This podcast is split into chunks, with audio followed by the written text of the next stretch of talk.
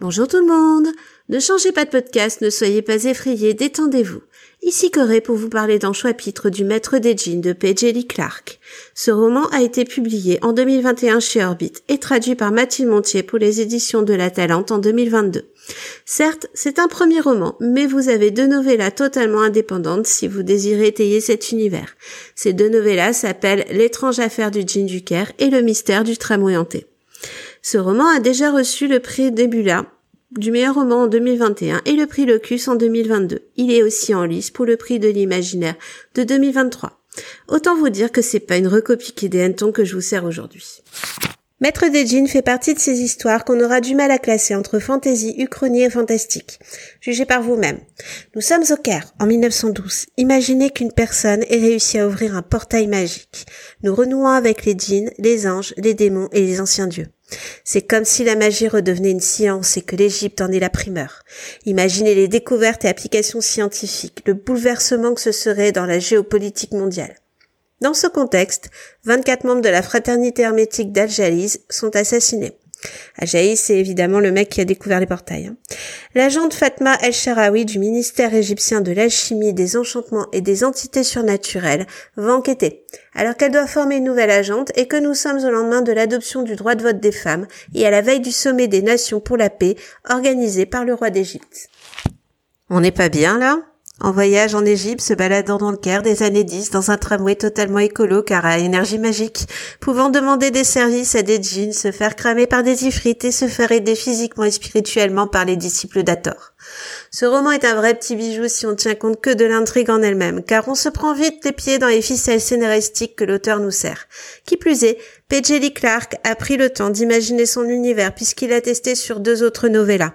C'est un monde qui tient la route et qui a une mythologie complète et des personnages intéressants. Et cela en fait déjà un très beau roman à la frontière entre la fantaisie et le fantastique. Pour cette enquête, l'auteur nous sert une héroïne forte, Fatma. C'est l'une des premières enquêtrices du ministère égyptien de l'alchimie, des enchantements et des entités surnaturelles.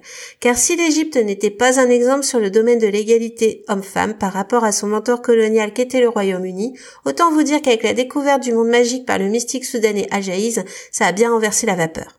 Les femmes occupent de plus en plus de postes dits masculins et Fatma joue avec les deux codes ici, puisqu'elle s'habille en homme, elle a les cheveux courts et elle a un costume anglais pour faire exotique comme elle dit. Lee Clark se moque ainsi des modes orientalisantes qu'on a eu en Occident, ce que je trouve hilarant.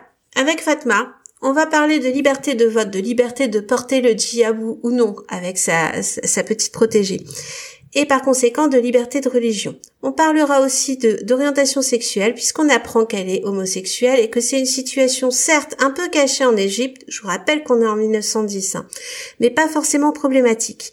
On se pose aussi la question de la sororité et de son importance quand le droit des femmes émerge dans un pays à forte tendance masculiniste. Ensuite, l'auteur va plus loin dans le genre puisqu'il intègre la magie dans le quotidien, le développement économique et technologique. Par exemple, le responsable des archives dans le ministère des Affaires surnaturelles est un djinn, et le djinn n'est plus considéré comme une créature mais comme un migrant ayant un avantage technologique. Comme preuve, le don des djinns est le bâtiment du ministère qui est en fait rien d'autre qu'une immense horloge magique géante. Pour chaque élément fantastique, l'auteur prend soin de l'intégrer de manière très réaliste dans l'univers réel. C'est ainsi que de romans de fantasy ou fantastique, peut-être même du steampunk tardif, pourquoi pas, on passe à une uchronie. Pour ceux qui auraient décroché seulement maintenant, et je vous trouve très courageux de m'avoir suivi jusque-là, hein, on va reprendre un petit peu. L'Uchronie est une reconstitution fictive de l'histoire relatant les faits tels qu'ils auraient dû se produire.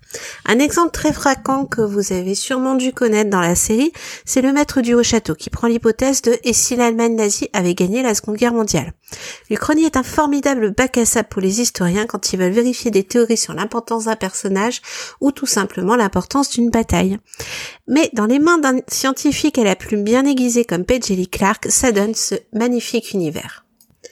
En effet, en donnant un avantage magique qui devient technologique, l'auteur change totalement la géopolitique mondiale. Nous sommes en 1912, en Égypte. Cette année-là, nous sommes sous la tutelle britannique et le seul événement notable est la découverte du buste Nefertiti. Ce n'est qu'en 1919, suite à la Première Guerre mondiale, que l'Égypte commence seulement sa première révolution pour se séparer de l'Empire anglais. Avec cette nouvelle distribution des cartes, l'Égypte n'est plus une colonie depuis longtemps et c'est elle qui convie les pays européens pour une conférence pour la paix. Et c'est sur ce point final que je vais insister pour vous inciter à lire ce roman et pour souligner son importance. Pendant très longtemps dans la littérature de l'imaginaire, on a eu une prédominance de la culture blanche occidentale et masculiniste. Depuis plusieurs années, nous avons des autrices féministes qui apparaissent, nous donnant de plus en plus d'héroïnes fortes et une vision beaucoup moins caricaturale des relations hommes-femmes. On commence aussi petit à petit à ne plus avoir de prédominance de couples mariés hétérosexuels. Avec Maître des Jeans, nous sommes dans une vague qui se précise depuis quelques années avec de la fantaisie et de la science-fiction africaine, contenant des autoristes comme Nenni Okorafor, Namina Forna et S.A. Shrakaperti. Petit à petit, nous avons de plus en plus d'œuvres qui nous sortent de notre culture occidentale, nous ouvrons de plus en plus l'esprit sur l'histoire et nous affranchissons d'une certaine vision du monde, qui a encore des traces de colonialisme. Et c'est aussi cela le but que l'auteur a eu en écrivant ce livre. N'oubliez pas l'information la plus importante de cet épisode, à part lire le maître des jeans de P.J. Clark bien sûr, c'est que Chapitre fait partie du label Podcut. Ce label, ça pourrait être un peu votre seconde maison si vous le désirez, en rejoignant le Discord par exemple, ou en souscrivant au Patreon. Tous les liens seront bien entendu dans les notes de cet épisode. Et si vous le souhaitez nous aider sans pour autant vous investir autant, vous pouvez toujours noter le podcast, partager et commenter sur les réseaux. Vous pouvez enfin découvrir et faire découvrir les autres podcasts du label. Les miens sont la 19e Palabre, la Gazette Humaine, la Confiture, Binous USA ou bien entendu Watchlist et Choix Je vous souhaite la belle journée et à bientôt.